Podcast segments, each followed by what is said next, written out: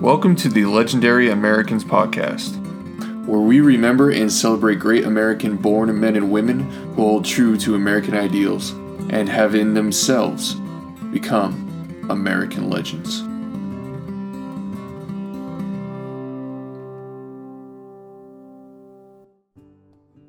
In a time of cowboys and outlaws, Bob Dozier was once a farmer.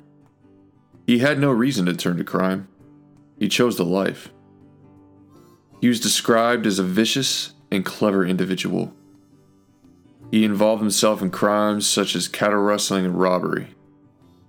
He was also a known killer. For years, Dozier has been hunted by U.S. Marshals, operating under Judge Isaac Parker, who had been given jurisdiction over the lawless Indian Territory, modern Oklahoma, in which thousands of outlaws have been hiding. By 1878, U.S. Marshal Bass Reeves was hot on Dozier's trail. In December of that year, as the marshal was preparing to camp, a bullet pierced the night air, narrowly missing him. Reeves and his posse men immediately dove for cover. They saw a man in the distance running through the trees and returned fire.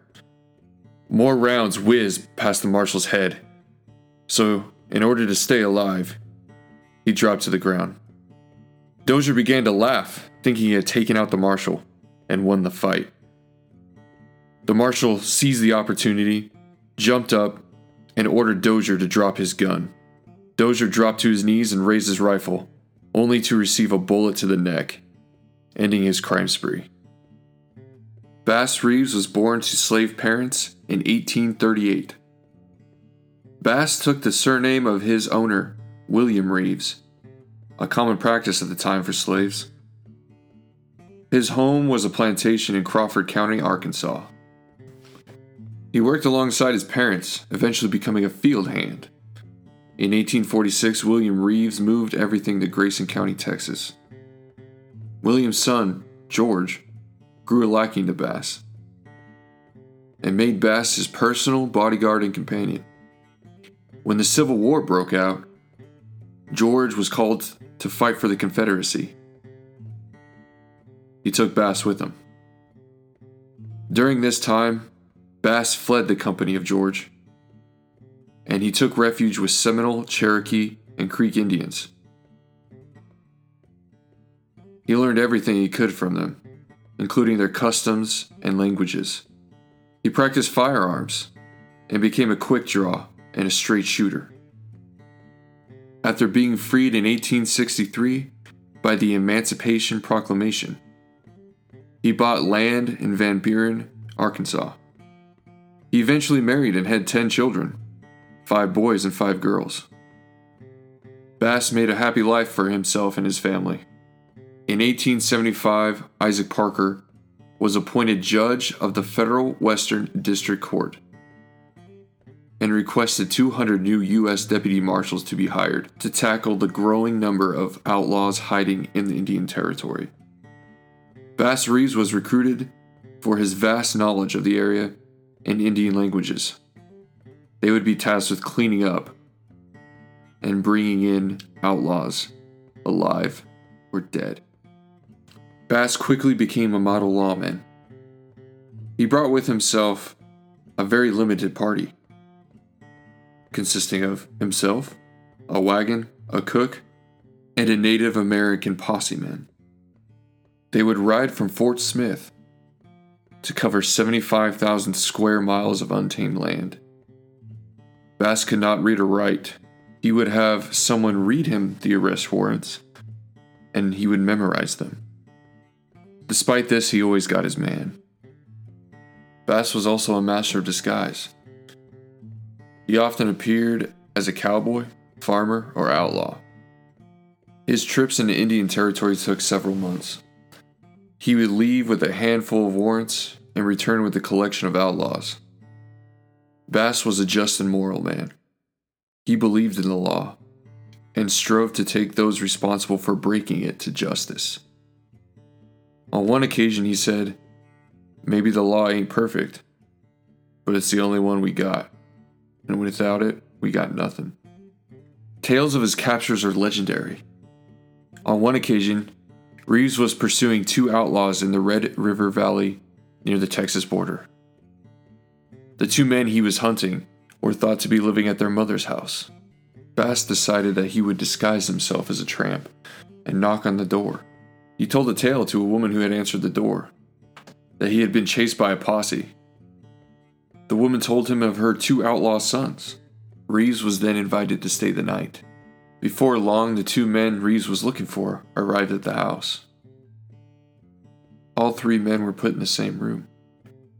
Reeves watched the pair carefully as they drifted off to sleep, and when they were snoring deeply, he handcuffed the pair without waking them.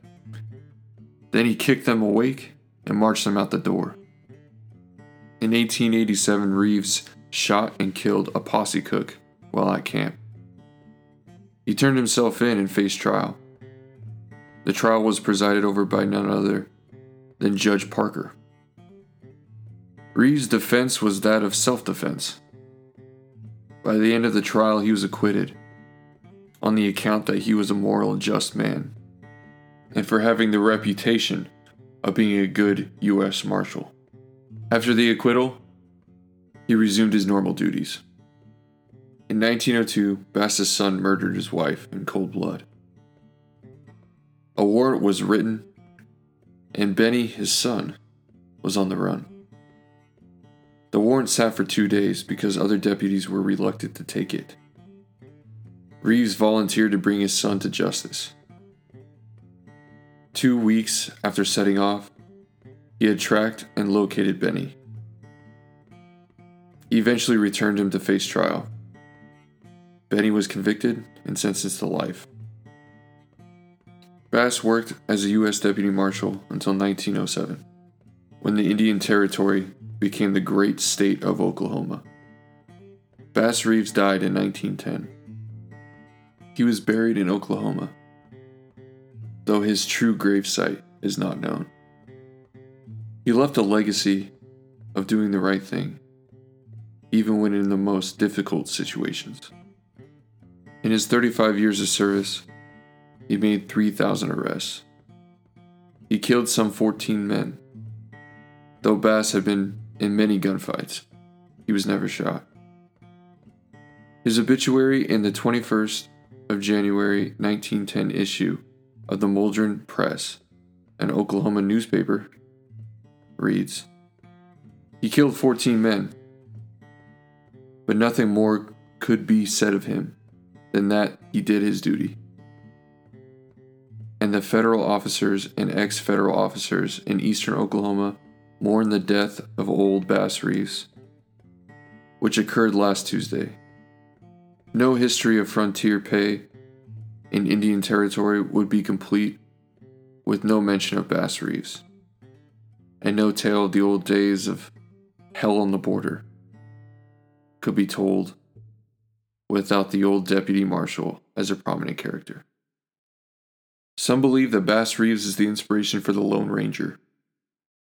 Bass Reeves deserves to be remembered for his great moral character and his duty to the law, and as a legendary American. Thank you for listening to the Legendary Americans podcast. Subscribe for more episodes.